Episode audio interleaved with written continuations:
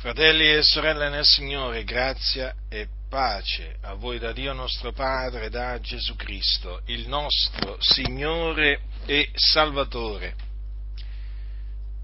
Capitolo 1 dell'Epistola di Paolo a Tito. Leggerò tutto il primo capitolo. Così è scritto. Paolo, servitore di Dio e apostolo di Gesù Cristo, per la fede degli eletti di Dio e la conoscenza della verità, che è secondo pietà, nella speranza della vita eterna, la quale Dio, che non può mentire, promise avanti i secoli, manifestando poi nei suoi propri tempi la sua parola mediante la predicazione che è stata a me affidata per mandato di Dio nostro Salvatore, a Tito, mio vero figliuolo, secondo la fede che c'è comune grazia e pace da Dio Padre e da Cristo Gesù, nostro Salvatore.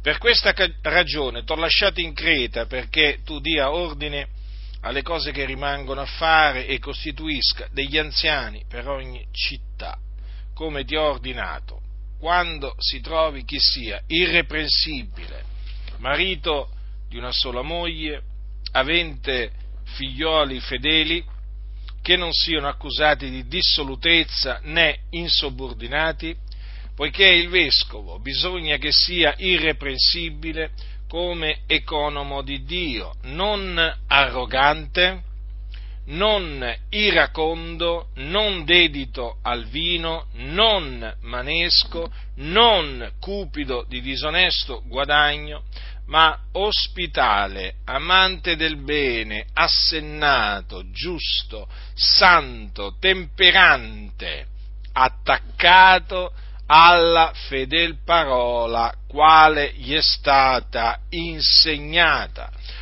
onde sia capace d'esortare nella sana dottrina e di convincere i contraddittori, poiché vi sono molti ribelli, cianciatori e seduttori di menti, specialmente fra quelli della circoncisione, ai quali bisogna turare la bocca, uomini che sovvertono le case intere insegnando cose che non dovrebbero per amor di disonesto guadagno uno dei loro, un loro proprio profeta, disse i cretesi sono sempre bugiardi, male bestie, ventri pigri. Questa testimonianza è verace.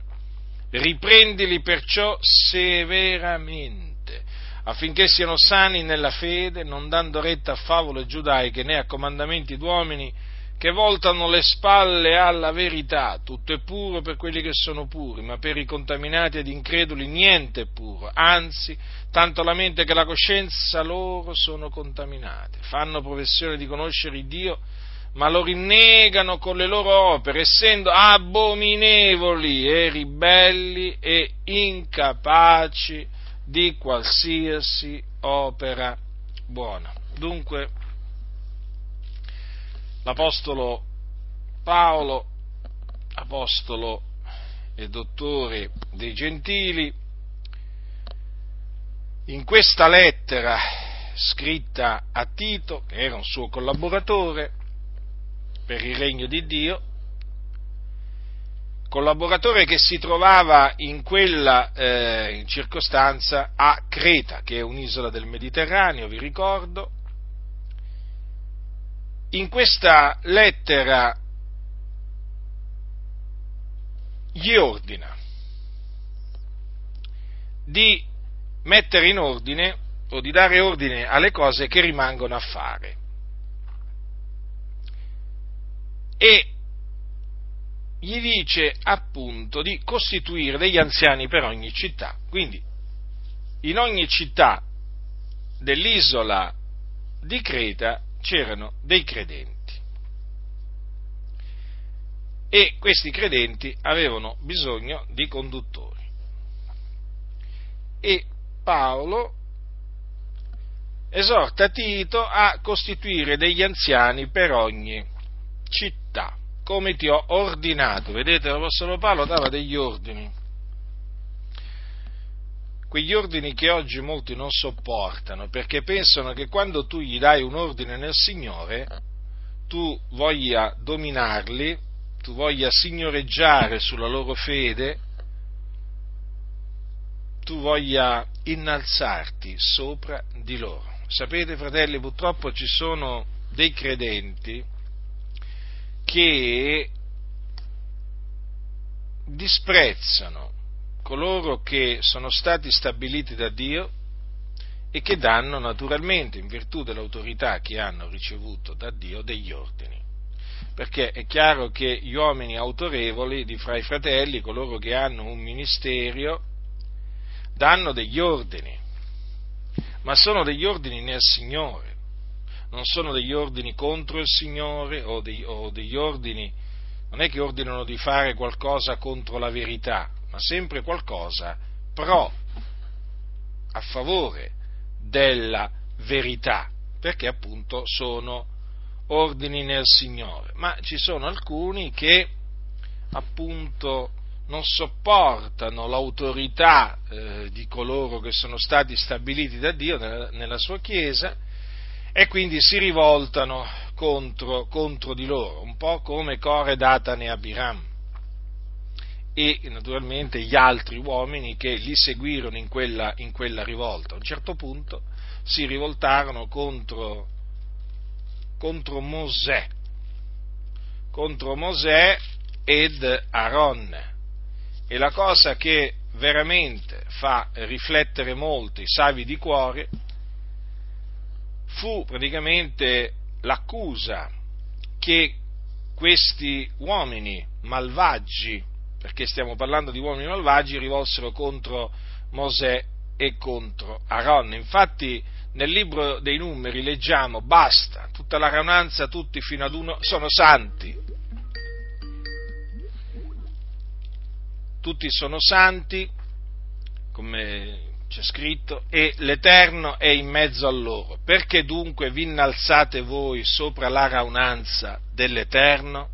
Voi capite bene, fratelli nel Signore, che ci troviamo davanti a un'accusa ingiusta da parte eh, di quegli uomini.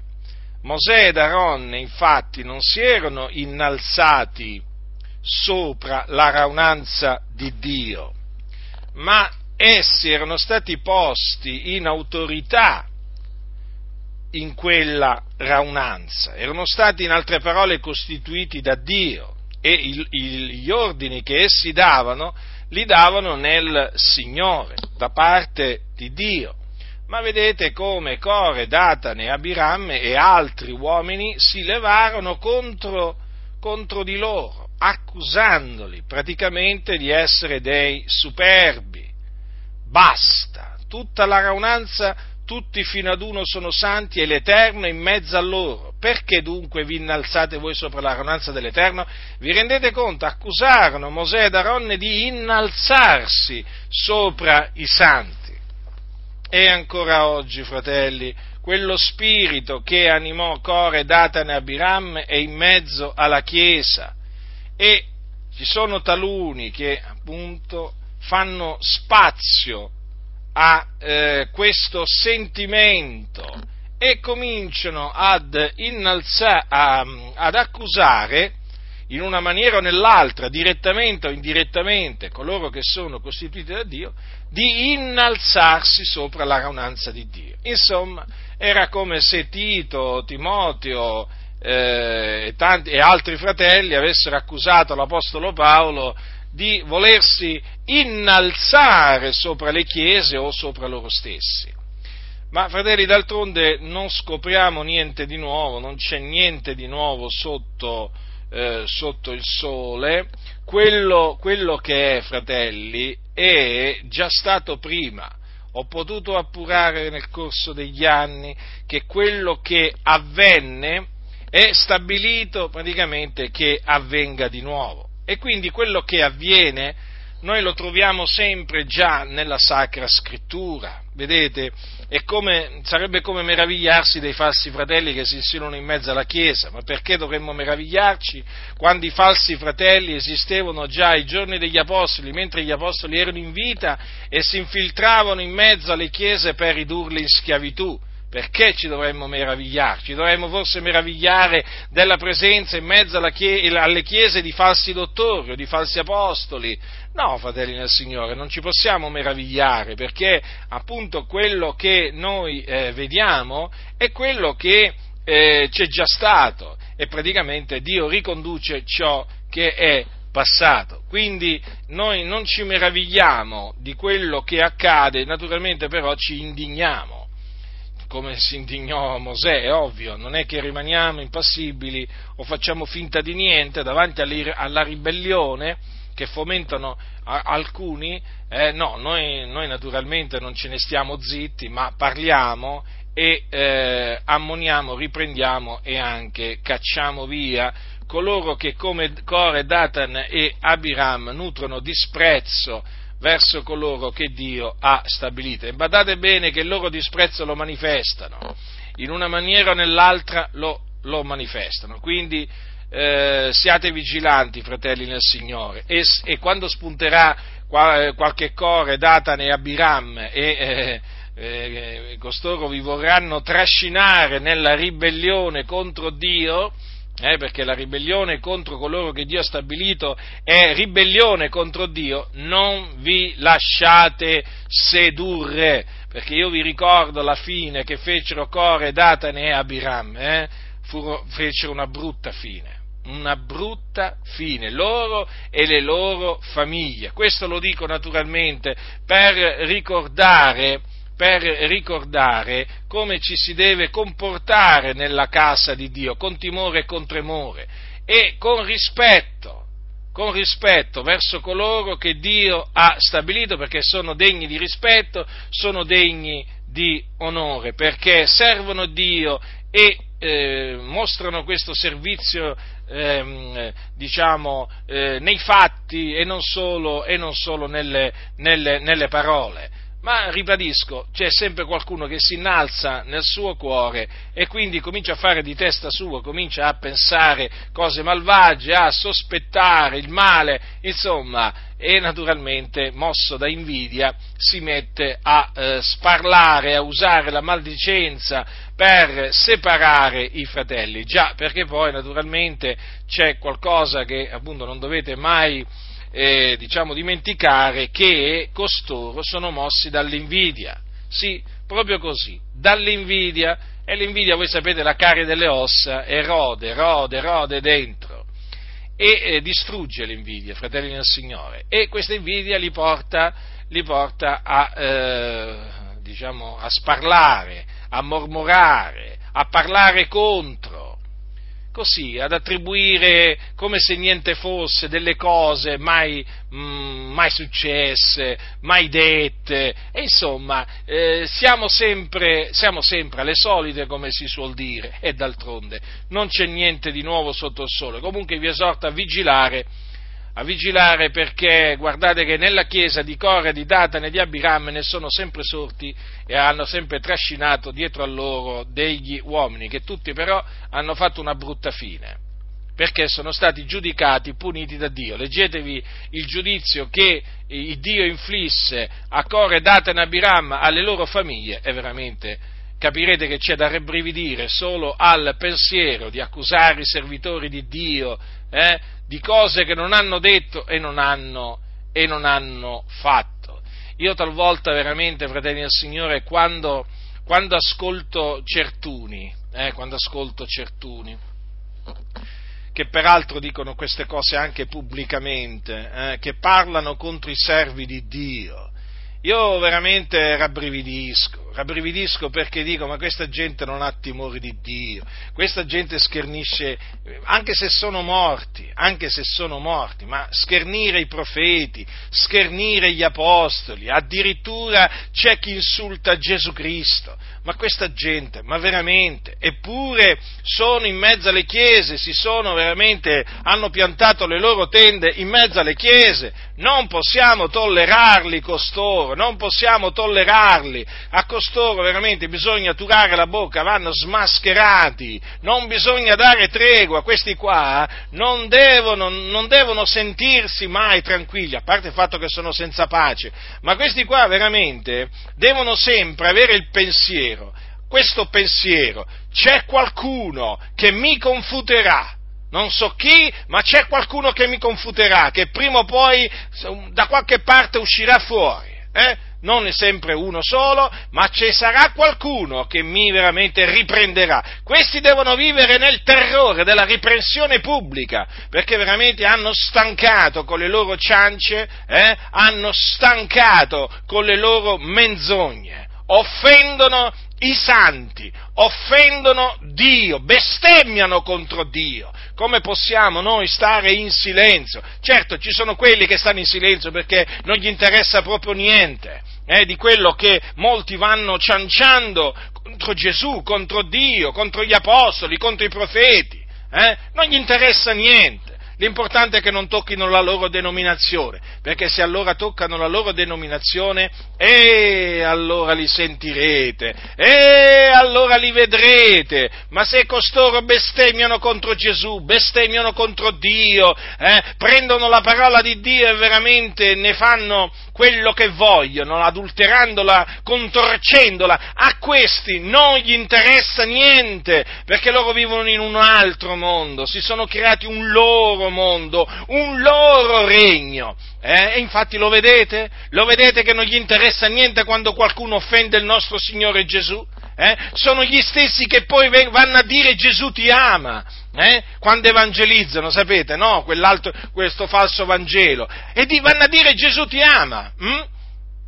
Però quando offendono Gesù non dicono niente, vergogna, ipocriti, razza di vipere che non sono altro costoro. Sì, vanno chiamati così, vipere, perché veramente sono persone che sono pronti a difendere quel politico anziché quell'altro, sono capaci di difendere veramente tutti, ma tranne il Signore Gesù Cristo, tranne Dio, tranne la sua parola, perché questi sono malvagi, empi, impostori che si sono infiltrati in mezzo alle chiese e loro non sopportano, non tollerano chi veramente predica Cristo Gesù e Lui crocifisso, coloro che predicano il ravvedimento, coloro che veramente annunciano annunziano l'Iddio vivente e vero. Eh no, non li sopportano questi. Eh? No, no, non li tollerano, non li tollerano. Vorrebbero tanto che sparissero dalla faccia della terra.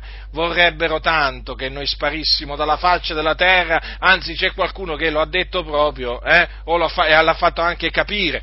Naturalmente in pubblico, poi in privato, sapete. Pensate, se alcuni dicono queste cose in, in, in pubblico, pensate in privato che cosa riescono a dire questi scellerati. Ma c'è un Dio che è l'Iddio altissimo, l'Iddio onnipotente, l'Iddio che scruta i cuori e le reni, che dall'alto della sua dimora, eh, con i suoi occhi osserva i buoni e i cattivi, e benedice i buoni e maledice i cattivi, eh, premia quelli che fanno il bene, ma punisce quelli che fanno il male. Come diceva Paolo a Timoteo riguardo Alessandro il Ramaio, il Signore gli renderà secondo le sue opere. Quindi, fratelli nel Signore, state tranquilli che il Signore a questi malvagi, a questi impostori che si trovano in mezzo alle chiese, gli renderà secondo le loro opere. Noi non faremo alcuna vendetta, no, alcuna vendetta perché la vendetta appartiene al Signore. Lo so, ci fanno del male e ce ne fanno anche tanto, eh? lo so, contrastano fortemente alle nostre parole, lo so bene, ma noi non renderemo male per male. Sappiatelo questo, fratelli nel Signore, sappiatelo perché questo vuole che il Signore facciamo. Noi non dobbiamo rendere male per male, però una cosa è certa, che il male che costoro fanno ricadrà sul loro capo al tempo stabilito da Dio. lo abbiamo visto, il male fatto dalle lingue di costoro ricadere sulla loro testa, lo abbiamo già visto e lo continueremo a vedere. D'altronde noi suoniamo la tromba, ma molti non vogliono sentire il suono della tromba e quindi il Signore poi riversa la sua ira su costoro. Eh, lo so, lo so, poi è dura sentire certe cose, vedere certe cose, ma fratelli, Dio è un fuoco consumante, Dio è tremendo, Dio è un vendicatore. Io voglio ricordarvi che Dio colpì Miriam, la sorella di Mosè, eh, con la lebbra,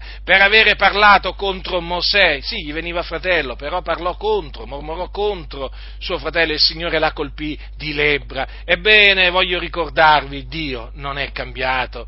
Dio non è cambiato, è lo stesso, è lo stesso. Parliamo di lebbra, avete capito? Parliamo di lebbra, sì, Dio colpisce anche con la lebbra. Eh?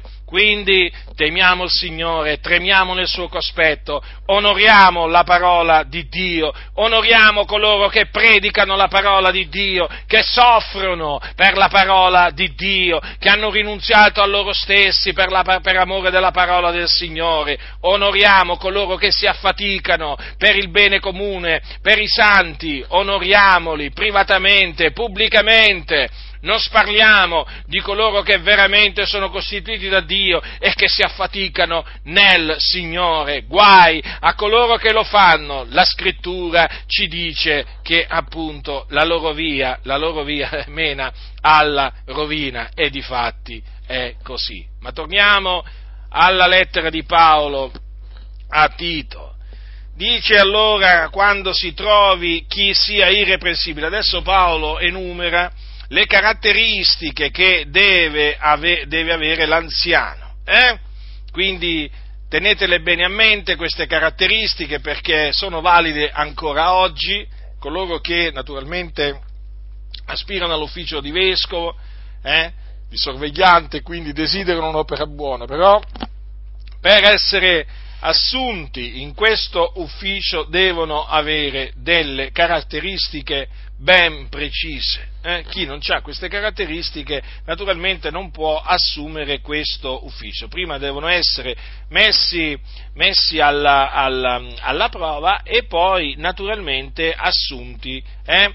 Eh, se trovati irreprensibili. Eh? Come dice infatti Paolo, anche questi siano prima provati parlando dei diaconi, poi assumono l'ufficio di diaconi se sono irreprensibili. Quindi ci, bisogna che ci sia, siano sottoposti anche una prova per vedere appunto se passano, se passano la prova. Allora come deve essere dunque come deve essere dunque il vescovo? Deve essere irreprensibile, marito di una sola moglie, eh? quindi non può essere un poligamo e nemmeno può essere un divorziato che eh, è, rispo- è, risposato, naturalmente, che si è naturalmente eh, risposato quando ancora era sotto la potestà eh, delle tenebre, per cui fu, quando è stato chiamato dal Signore era già, diciamo, risposato. Ecco, un tale non può eh, noi, noi, l'accettiamo naturalmente come fratello, gli diciamo di rimanere nella condizione in cui era quando fu chiamato dal Signore, però quel tale non può assumere l'ufficio di anziano, eh? sia chiaro a tutti fratelli nel Signore. Deve avere eh, figlioli fedeli che non, non, sono accusati di dissolutezza né insubordinati, e questo perché il vescovo, l'anziano, deve essere irrepressibile come economo di Dio non deve essere arrogante, non deve essere iracondo, non deve essere dedito al vino. Questo non significa che non può bere eh, del vino, ma non deve essere uno che si ubriaca o eccede nel bere il vino. Non deve essere manesco, eh, anche questo, eh, non sottovalutiamo questa cosa perché ci sono, ci sono alcuni credenti che ancora hanno delle, delle maniere manesche e naturalmente chi è manesco non può, non può, divent- non può assumere l'ufficio di, di, vescovo, non deve essere cupido di disonesto guadagno, quindi non deve amare il denaro, ma deve essere ospitale, eh, deve praticare l'ospitalità eh, senza mormorare, naturalmente, deve essere amante del bene, amante del bene, riflettete questa espressione, eh? Eh, perché sapete ci sono anche gli amanti del male, eh? Non è che ci sono gli amanti del bene solamente, ci sono anche gli amanti del male. Allora, naturalmente, per essere amante del bene deve conoscere il bene deve, deve avere discernimento. Quindi deve sapere discernere il bene dal male, se no come può essere amante del bene? Perché se chiama il male bene, che farà questo qua? Amerà il male. Capite cosa, cosa voglio dirvi? Certo che lo capite, perché siete persone intelligenti. Eh? Quindi il fatto che deve essere amante del bene significa implicitamente che ha discernimento, che i suoi sensi sono esercitati a discernere il bene dal male. Hm? Sa approvare il bene, sa disapprovare il male, ma lui ama il bene, il male lo aborrisce. Poi deve essere assennato, deve essere giusto, santo, temperante, attaccato. Ecco, vedete quante cose, fratelli del Signore. Giusto, santo. Io quando leggo queste espressioni, eh, sono preso da timore, sono preso da timore perché riconosco veramente che l'ufficio di vescovo è un ufficio importante. Se chi aspira all'ufficio di vescovo deve essere giusto, santo, cioè vuol dire che, naturalmente eh, non tralasciando eh, le altre caratteristiche, vuol dire veramente deve essere un esempio, deve essere un esempio per il gregge il vescovo temperante, quindi deve essere qualcuno moderato, eh? moderato, anche nel, moderato, anche nel, mangiare. Eh? Ecco, attaccato alla fedel parola quale gli è stata insegnata, quindi è stato ammaestrato, eh? è stato ammaestrato nella parola e deve essere attaccato alla fedele parola, alla parola di Dio. Attaccato. Sapete quando si dice oh, quello quanto è attaccato? Faccio un esempio, no? Allo sport esempio, sapete, c'è tanta gente no, che è attaccata allo sport, no? O quello è attaccato alla, musica, alla musica da pianoforte, facciamo un esempio. E così via, no? Sapete, ci sono persone che sono attaccate l'una a una cosa, l'altra eh, nel mondo a, a un'altra cosa. Ma che colui che aspira all'ufficio di vescovo deve essere attaccata alla fedel parola, quindi alla parola di Dio che gli è stata insegnata, trasmessa. E perché deve essere eh, attaccato alla parola di Dio? C'è scritto, onde sia capace di esortare nella sana dottrina di convincere i contraddittori. Due cose, due cose, eh, diciamo, ben distinte, eh, ma che camminano assieme.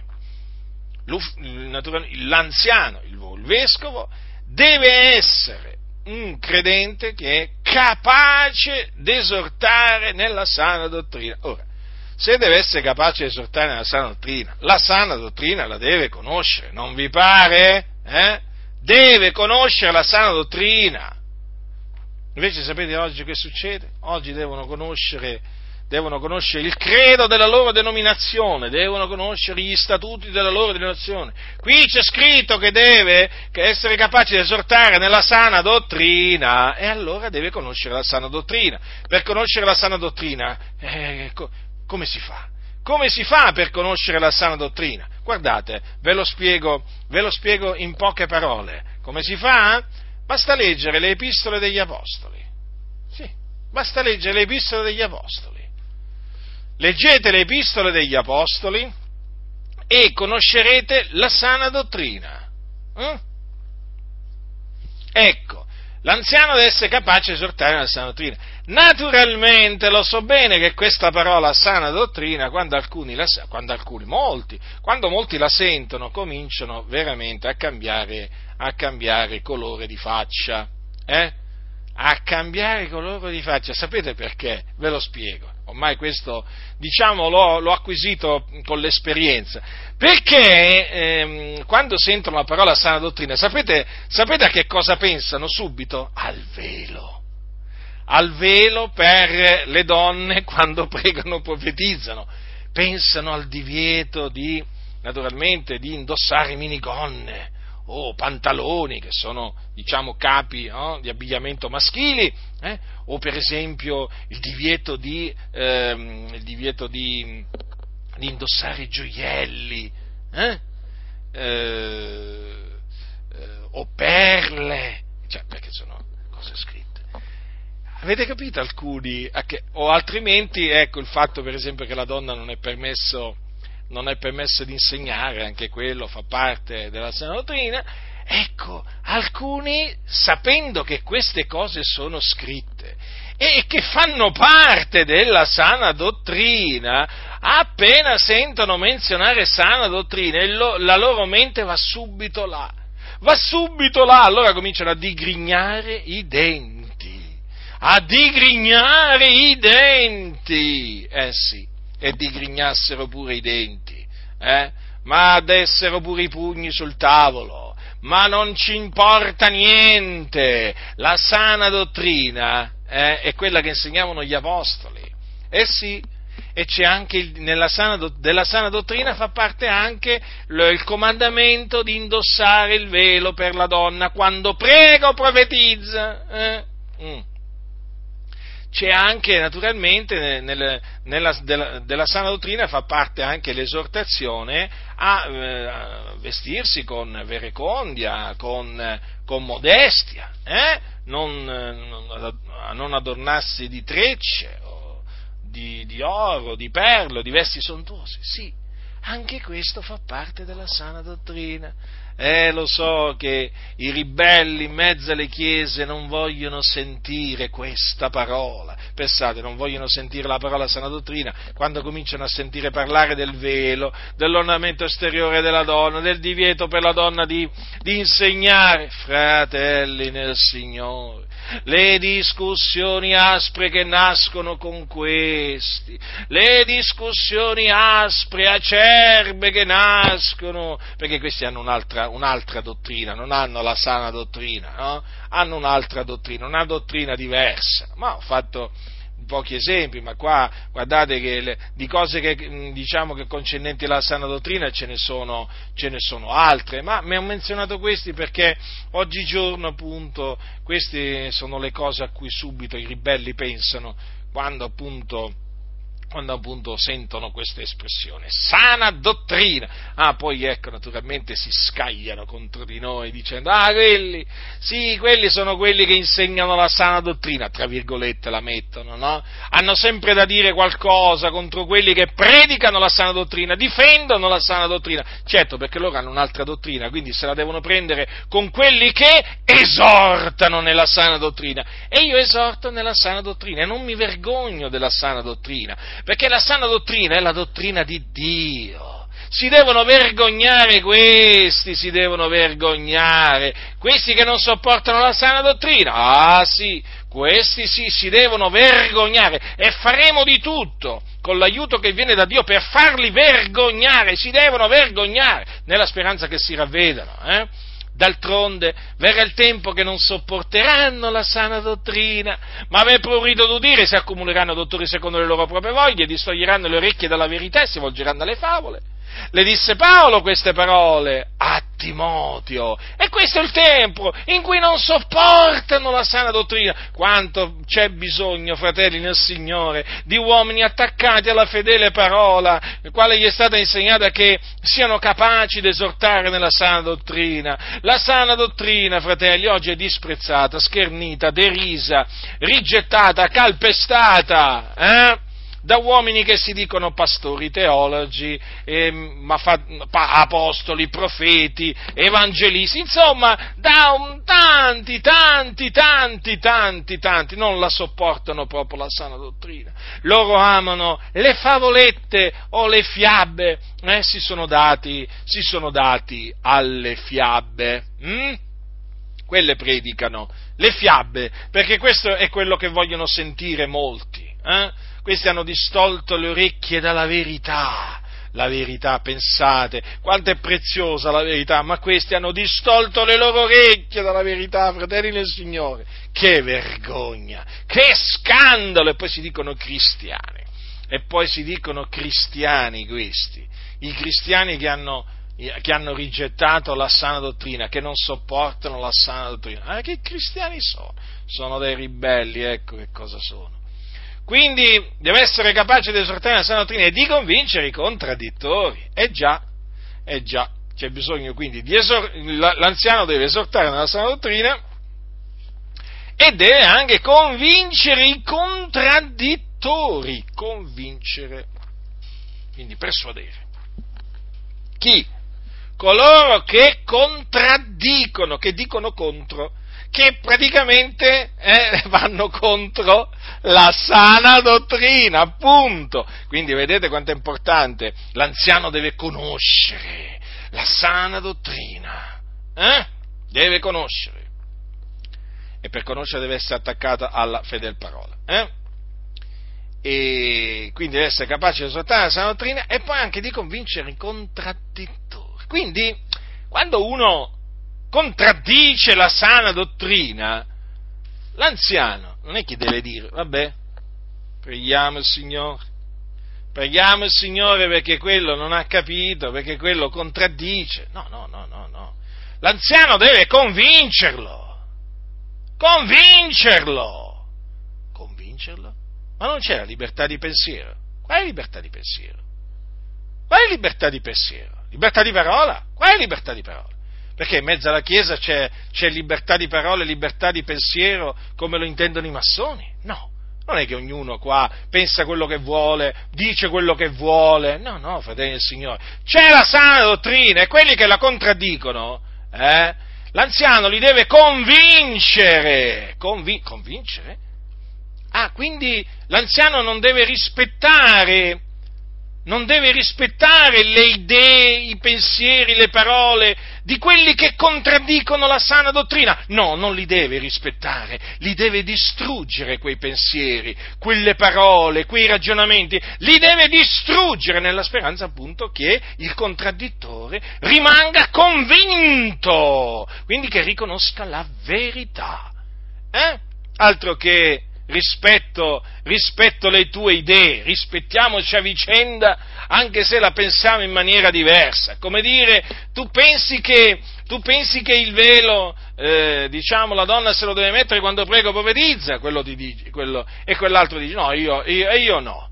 Però dai, frate, siamo fratelli, andiamo avanti, hai capito? E per una cosa così ci dividiamo, sì, ci dividiamo, perché questa è la sana dottrina. Tu contraddici e io ti riprendo, eh, e se non rimani convinto, eh, vai da qualche altra parte, perché questa è la sana dottrina, non è mica, non è mica dottrina dottrina d'uomini questa, questa è la dottrina di Dio. Ma ho fatto un esempio, ma potrei, oltre al velo, potrei mettervi una lista, una lista di cose eh, che riguardano la sana dottrina. Quindi l'anziano convinca i contraddittori. Altro che ci rispettiamo, altro che volemo se bene, eh? altro che eh, altre cose. Eh? No, no, noi contraddittori io per quanto mi riguarda, sappiate questo e voi lo sapete, chi, chi contraddice la sana dottrina non ha il mio favore, avrà la mia riprensione, avrà la mia disapprovazione e cercherò di convincerlo. Se non si lascerà convincere, se ne vada per i fatti suoi. Quindi, allora, attaccata alla fedel parola quale gli è stata insegnata, onde sia capace di esortare nella sana dottrina e di convincere i contraddittori. E adesso Paolo spiega, poiché vi sono molti ribelli. Qui sta spiegando chi sono i contraddittori, eh? Attenzione, eh? Poiché vi sono molti ribelli, cianciatori e seduttori di menti, specialmente fra quelli delle circoncisioni, ai quali bisogna turare la bocca, uomini che sovvertono le case intere, insegnando cose che non dovrebbero per amore di disonesto guadagno. E già, molti, molti sono molti contraddittori, fratelli nel Signore, non è che sono pochi, sapete, una manciata, sono molti, sono molti. Erano molti allora e sono molti ancora oggi. Eh? Molti, molti. Allora, questi contraddittori come vengono definiti? Ribelli. Il ribelle è chi si ribella, giusto? A che cosa? Ai comandamenti di Dio. Cianciatori, chi, chi è cianciatore? È colui appunto che preferisce ciance. Eh? Ciance! Poi, seduttori, eh, seduttori di mente. Chi è il seduttore di mente? È uno che naturalmente seduce la mente dei credenti, quindi usa un parlare dolce, lusinghevole, no? per sedurre la mente, un seduttore. Già la, la parola seduttori di, seduttori di menti già dovrebbe farvi capire che insomma eh, ci troviamo davanti a uomini pericolosi, eh, perché coloro che seducono la mente dei credenti non è che sono persone da tollerare, sono persone pericolose. Vi ricordate chi è il seduttore di tutto il mondo? Il diavolo. Eh? Mm. Il diavolo seduce tutto il mondo. E guardate qua, questi sono chiamati seduttori di menti, quindi usano l'astuzia, perché il diavolo usa l'astuzia, è astuto. Sedusseva con la sua astuzia. Questi qua seducono con astuzia, con la loro astuzia. Questi sono astuti come i serpenti. Astuti. Guardate che fanno dei ragionamenti, ma veramente astuti. Se uno non conosce la parola di Dio, ci cade proprio, ci cade nella loro trappola, perché sono delle trappole. Eh? A proposito di seduzione, vi ricordate che cosa dice l'Apostolo Paolo ai santi di Efeso? In merito, in merito a, ai ministeri, a coloro che Dio ha, ha, ha stabilito come apostoli, profeti, evangelisti, pastori e dottori, dice così, allora, dice così, affinché non siamo più dei bambini sballottati e portati qua e là da ogni vento di dottrina per la frode degli uomini, per l'astuzia loro nelle arti seduttrici dell'errore. Fratelli, avete capito questi seduttori di menti? Questi qua, allora, ehm, questi qua sono dati alle arti seduttrici dell'errore, sono chiamate, allora, io questo, su questo già altre volte su questo mi sono soffermato, ma io voglio scandire bene queste parole, arti seduttrici dell'errore, capite? Sono delle arti, eh? seduttrici, quindi, quindi sono cose serie qua, eh? Stiamo parlando mica eh? di cose non importanti. Qui stiamo parlando di persone che usano l'astuzia nelle arti seduttrici dell'errore, no? procedono diciamo con astuzia e proprio questi qua sembrano, sembrano proprio che hanno frequentato una scuola, io la chiamerei la scuola dell'astuzia, eh? perché sono stati proprio ammaestrati ad agire con astuzia.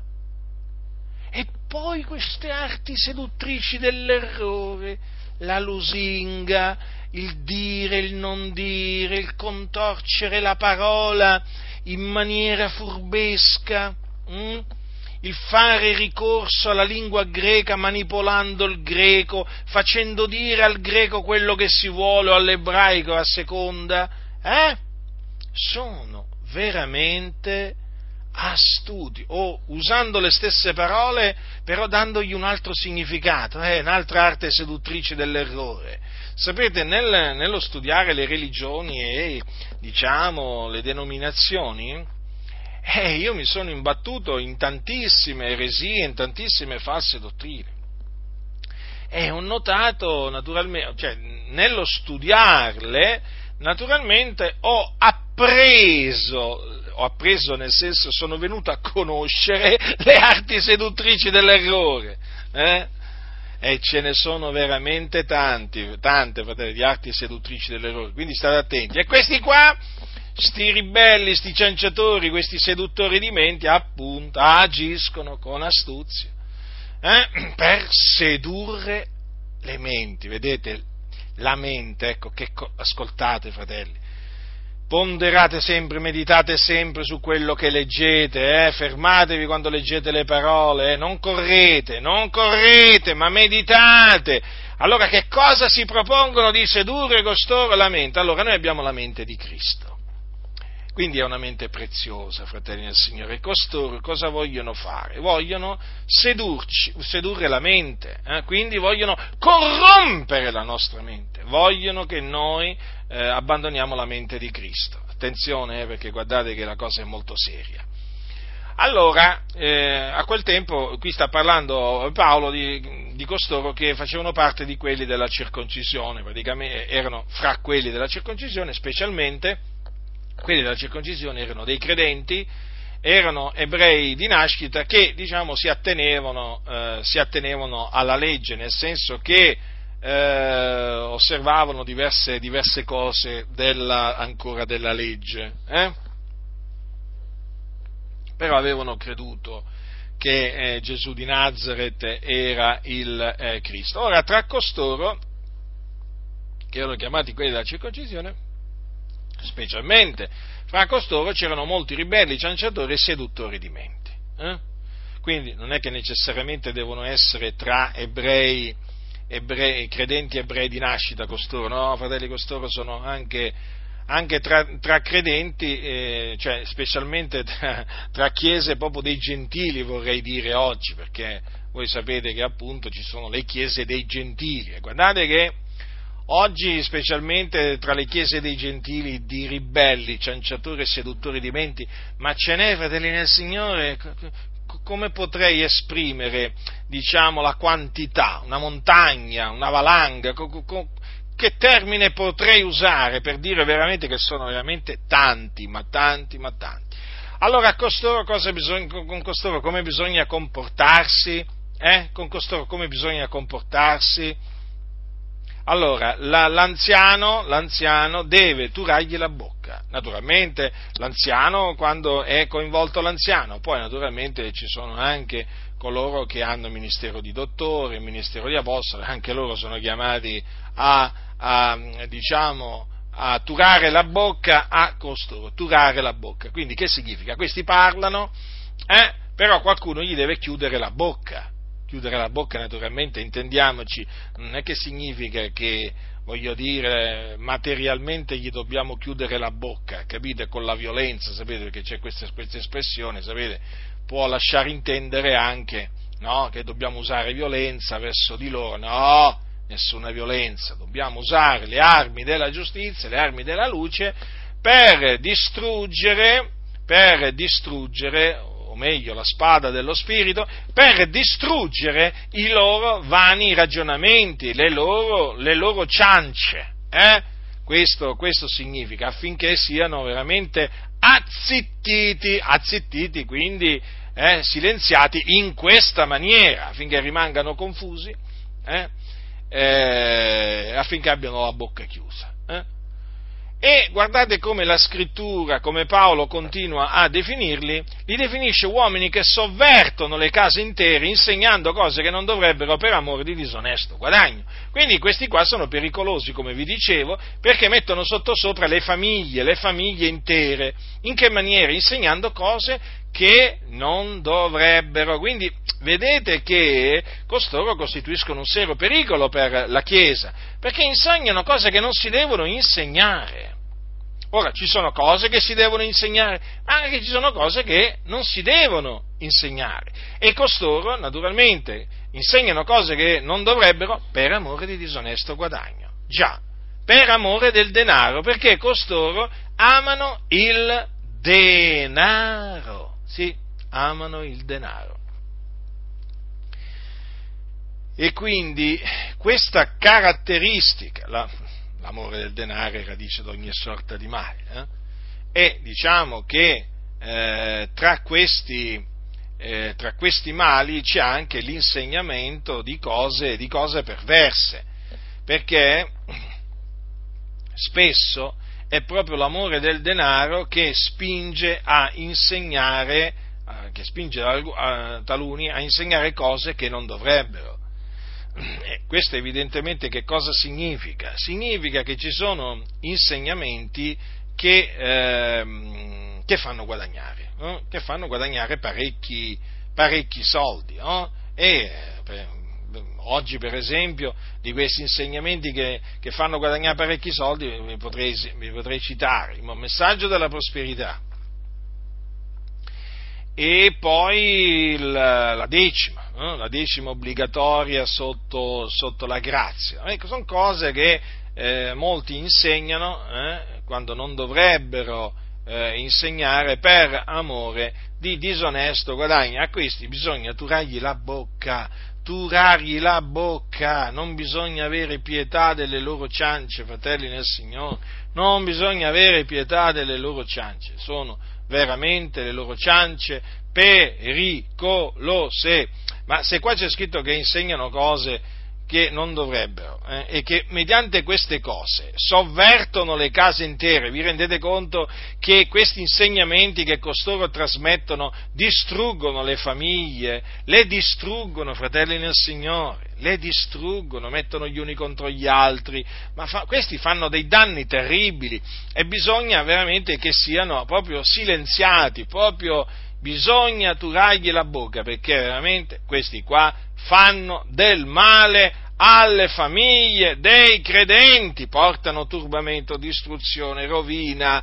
Ah, fratelli del Signore, è terribile, è terribile coloro che insegnano cose che non dovrebbero fanno dei danni terribili. Guardate che noi, guardate che noi l'abbiamo, l'abbiamo, sperimentato sulla nostra pelle, che cosa significa avere a che fare con quelli che veramente sono stati messi sotto sopra, a cui gli hanno fatto accettare un'altra dottrina, a cui gli hanno fatto accettare le, fia, le favole, i comandamenti, comandamenti d'uomini o precetti d'uomini che voltano le spalle alla verità. Ma noi ci abbiamo avuto a che fare, fratelli, è terribile terribile, è terribile, specialmente quando sono proprio nel parentato o nella famiglia. E sapete quanto si soffre? Sapete quanto si soffre? Ecco perché, fratelli nel Signore, ecco perché l'anziano, il vescovo, deve veramente turare la bocca a costoro, eh? perché questi fanno dei danni tremendi, dei danni tremendi portano veramente a... Ma questi dividono marito e moglie, sono capaci a distruggere matrimoni. Fratelli, siate spietati verso le menzogne di costoro, spietati, distruggete le menzogne di costoro. Perché questi qua vi rovinano il matrimonio, la famiglia, ma questi sono terribili, non vi fate ingannare dai loro sorrisi, non vi fate ingannare dai loro volti lucenti, di questa massa di ipocriti, eh, di ipocriti! Hanno imparato pure a sorridere in maniera finta. Ma si vede che hanno un sorriso, pure il sorriso finto c'hanno, mica solo la fede finta, non hanno solamente, non hanno solo la, la, carità finta e la fede finta, eh? Hanno pure il sorriso finto. Sono finte fino alle midolle, io non li sopporto. Io non li sopporto, fratelli nel Signore, perché so che fanno del male alla Chiesa, alla chiesa di Dio, e nemmeno Paolo li sopportava, sapete? Paolo metteva in guardia, metteva in guardia i santi da, da costoro, e io seguo le orme, seguo le orme del nostro caro fratello Paolo, così tanto disprezzato, odiato, benché sia morto veramente da migliaia di anni, eh, da circa da circa duemila anni, vabbè, mettiamola così, no? si dice che sia morto negli anni 60 del primo, del primo secolo d.C., la tradizione che lo dice, vabbè, comunque, quanti, quanti sono? 19, 19 secoli circa, eh? fate voi, ma insomma, l'Apostolo Paolo, il nostro caro fratello Paolo, che benché morto parla ancora, ancora viene odiato, disprezzato da questi cianciatori ribelli e seduttori di menti. E proprio perché, sapete perché? Perché ancora Paolo, benché morto, parla ancora e noi ringraziamo il Dio eh? perché Paolo parla ancora, ancora oggi ho citato infatti da un'epistola del caro nostro fratello Paolo, eh sì, eh sì, quanto lo odiavano a quel tempo a Paolo e quanto lo odiano, lo odiano ancora oggi a Paolo, eh? Ma evangelici, eh? Evangelici non lo sopportano, eh? c'è, c'è veramente una branca del, delle chiese evangeliche nell'insieme a livello mondiale che a Paolo non lo sopportano. Proprio non lo sopportano. Vorrebbero tanto che la sua memoria fosse cancellata di sotto, di sotto veramente il cielo. Eh? Eh, ma non possono. Non possono, non possono, non possono. Quanto siamo contenti veramente eh, che Paolo, benché morto, parla ancora guarda, io quando leggo le epistole, voi che cosa leggete? Quando leggo le epistole di Paolo, eh, è, come, è, come, se Paolo fosse ancora, ancora, in vita, eppure è morto. È morto, si è dipartito dal, dal corpo a suo tempo, eh, e il Signore lo salvò nel suo regno celeste.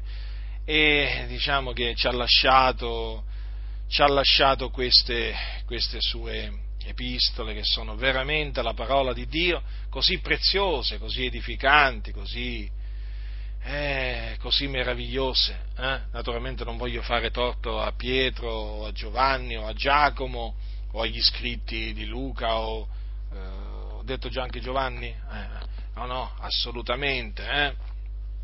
Forse io naturalmente perché predico magari soprattutto citando l'Apostolo Paolo potrei essere equivocato nel senso che potrei far pensare eh, che io magari gli altri non li rispetto quanto Paolo, no, no, io rispetto anche Giovanni, rispetto Pietro e come Giacomo, il fratello del Signore, oh, i, i, santi, i, santi, antichi, io li rispetto tutti. Certo Paolo naturalmente si, si Dio lo ha contraddistinto perché chiaramente è quello che ha scritto più epistole eh, e quindi sapete è uno di quelli che viene più citato, però rispetto uguale anche a, eh, deve essere dato a Pietro, Giovanni, Giacomo, Luca, eh? assolutamente, fratelli del Signore, fanno parte anche loro di quella schiera di uomini di Dio veramente che nell'antichità hanno servito Dio con pura coscienza e che veramente hanno procacciato